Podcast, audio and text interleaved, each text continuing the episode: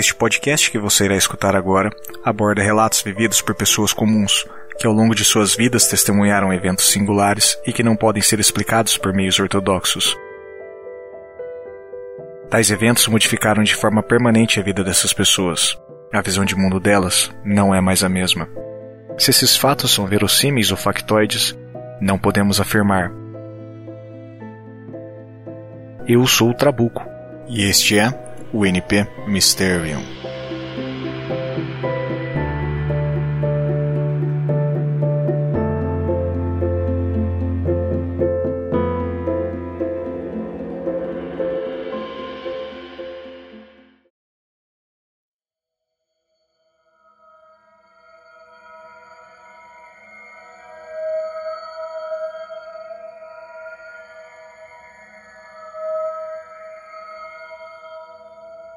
No dia 8 de fevereiro de 1982, a 1 hora e 50 minutos, um avião da VASP, um jato 727 com prefixo PPSNG, decolou do aeroporto de Fortaleza com destino a São Paulo, com mais de 100 passageiros a bordo. No comando da aeronave, o comandante Gerson Maciel de Brito, na época com 45 anos de idade, destes 22 como piloto de tal companhia aérea. Tudo transcorreu normalmente durante 1 hora e 22 minutos de voo seguindo pelo trecho conhecido como Aerovia UR1, restando apenas 33 minutos para chegarem ao destino, a cidade de Petrolina, em Pernambuco. O comandante observou à esquerda de sua aeronave um foco luminoso que se assemelhava a focos de luz produzidos por outras aeronaves. Sendo esta uma aeronave em aproximação à sua, que já não constava nos planos de voo como medida de segurança para evitar uma possível colisão, já que estava lidando com o que se aparentava ser uma outra aeronave em seu trajeto e esta não estava registrada, o comandante sinalizou com os faróis do jato, buscando comunicação. Diminuiu também a luminosidade da cabine, com isso poderia observar tal objeto. O procedimento de comunicação realizado por Brito é algo muito comum e conhecido por todos os pilotos. Por isso, naturalmente, se esta aeronave fosse um voo comercial ou até mesmo o voo da FAB, a Força Aérea Brasileira, com segurança ele receberia uma resposta indicando que poderia seguir seu voo tranquilamente e que não seria interceptado. O estranho veículo então não respondeu ao comandante Brito, porém continuou, não perseguindo, não ameaçando, mas simplesmente acompanhando o avião, a uma distância de aproximadamente 12 km, em uma velocidade constante a do avião da VASP. Lembrando que o voo da VASP estava a uma velocidade de cruzeiro, ou seja, aproximadamente 1.100 km por hora para tal aeronave. Conforme descrito pelo comandante Brito, o objeto tinha uma luminosidade compacta, descrita como muito viva. A coloração do objeto era vermelho e laranja. Era possível observar que nas bordas e no centro também um tom branco azulado. Tal aeronave realizava movimentos para cima e para baixo como se planeasse e aproveitasse correntes de ar para acompanhar o voo Boeing 727. Transtornado com o avistamento e preocupado com o fato, comandante Brito então acionou por comunicação via rádio o Centro Integrado de Defesa Aérea e Controle de Tráfego Aéreo, o SINDACTA, órgão gerido pelo Ministério da Aeronáutica, que de Brasília dirige o tráfego aéreo em quase todo o território nacional. Na época, o Sindacta contava com uma equipe de 350 controladores de voo e 18 consoles equipados com computadores e telas de radar. Então, após alguns minutos de análises, Sindacta retornou para o comandante Brito, informando que nada havia sido identificado nenhuma aeronave na região além deles mesmos. Porém, apesar de descartada a possibilidade de outra aeronave, os operadores de controle de tráfego aéreo do Sindacta repassaram tal informação para outras aeronaves que porventura voavam próximas ao local, porém não suficiente próximas para serem confundidas com tal objeto, obviamente. Para grande surpresa da torre de controle Centro Brasília, duas aeronaves retornaram contato confirmando o avistamento do mesmo objeto. Um voo da Aerolíneas Argentinas, o voo 169, confirmou a presença de estranho objeto. Mais tarde, outro avião, desta vez da Transbrasil, o voo 177, reportou também a estranha presença deste objeto. Tal objeto surgiu próximo ao voo da VASP quando sobrevoava a cidade de Petrolina e o acompanhou por mais de uma hora e meia até o seu destino final. Este fato poderia ser apenas história contada por um piloto, querendo ganhar fama, voz em microfones ou alguma notoriedade midiática, o problema é que essa história, inicialmente, não foi divulgada por ele, e sim pelos tripulantes e passageiros da aeronave.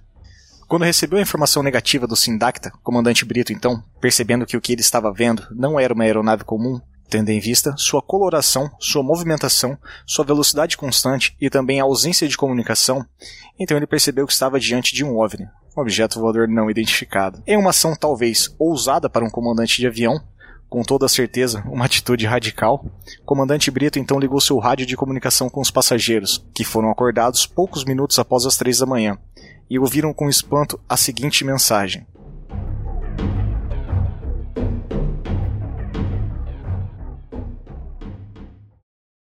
Senhores passageiros, estamos observando possivelmente um objeto não identificado do lado esquerdo do avião.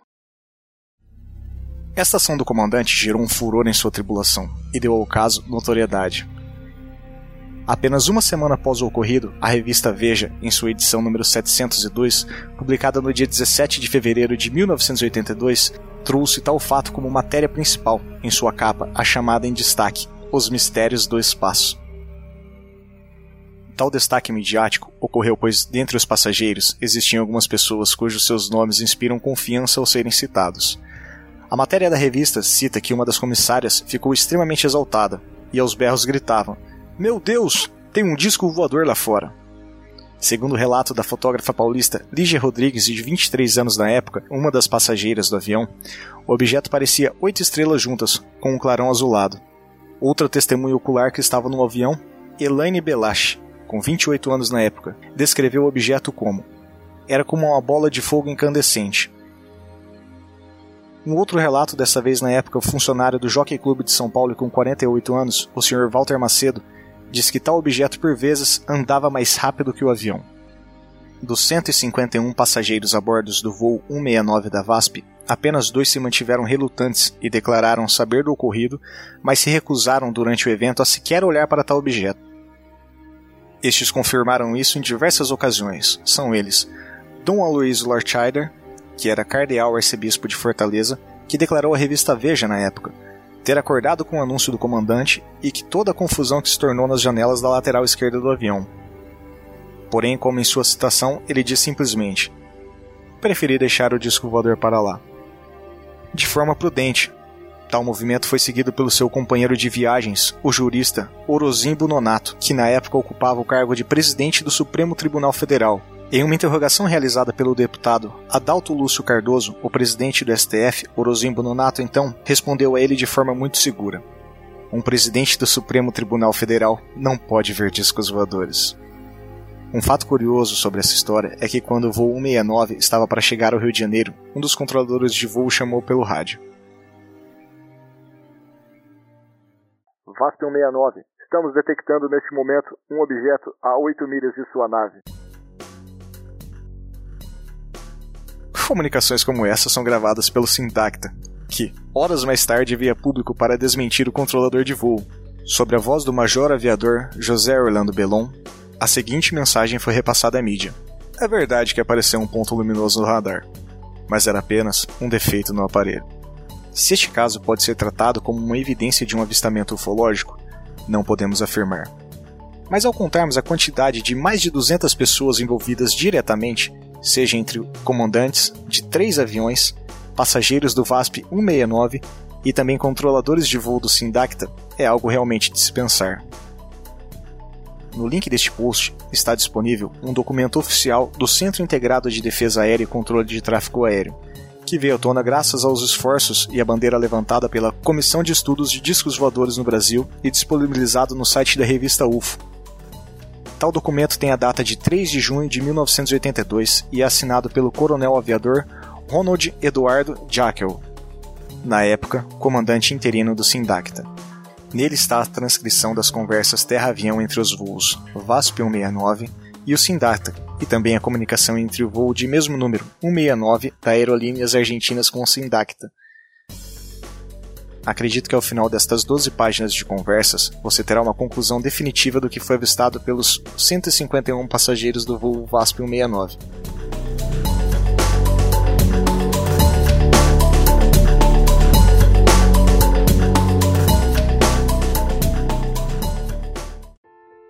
Este foi o episódio piloto do NP Mysterio, uma saga que será conduzida por mim, Trabuco, e gostaria dos sinceros feedbacks de todos vocês ouvintes. Através dele, poderei saber se o trabalho está sendo bem realizado.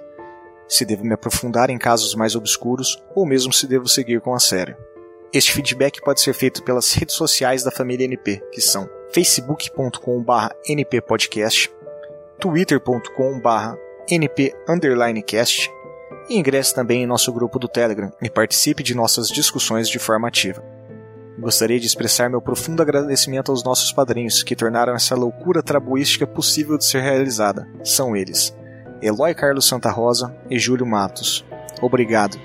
Vocês estão contribuindo para que possamos criar um conteúdo cada vez mais profissional e que atenda todas as expectativas. Se você também quiser contribuir com a família NP, lembrando que publicados regularmente temos dois podcasts, sendo o NP Drops sobre a tutela do ELDAC, todas as sextas-feiras, e o nosso principal, o NPcast, a cada duas semanas, às terças-feiras. Acessem padrim.com.br barra npcast e conheça nossas opções de patronato, que começam a partir de um real.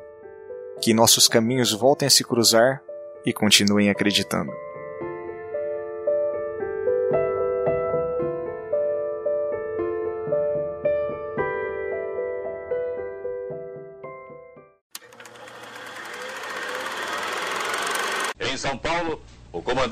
E alguns passageiros confirmaram. Um estranho objeto voador acompanhou o voo 169 da VASP.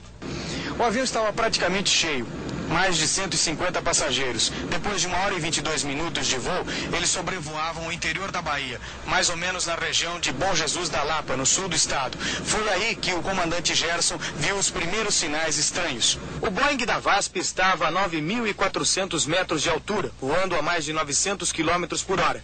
De repente, o comandante Gerson de Brito, homem de 45 anos de idade, 30 de aviação, afirma ter visto uma luz estranha do lado esquerdo do avião. Ele diz que se tratava de um objeto voador não identificado.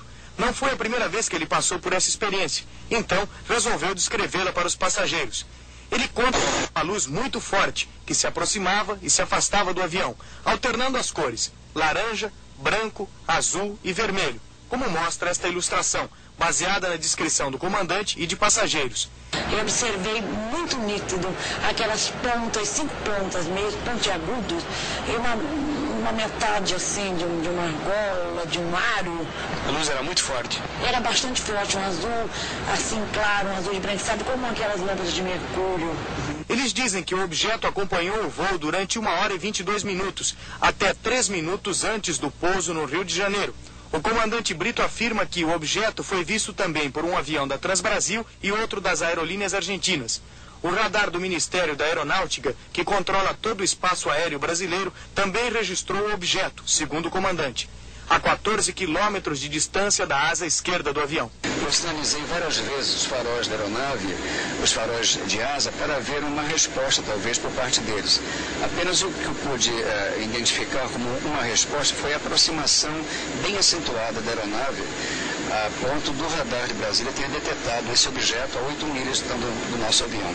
Mas o senhor acha que existiu assim, um certo contato, uma comunicação? Eu acredito, porque eu mentalizei realmente, eu, eu não estou criando fantasia, nem é meu interesse para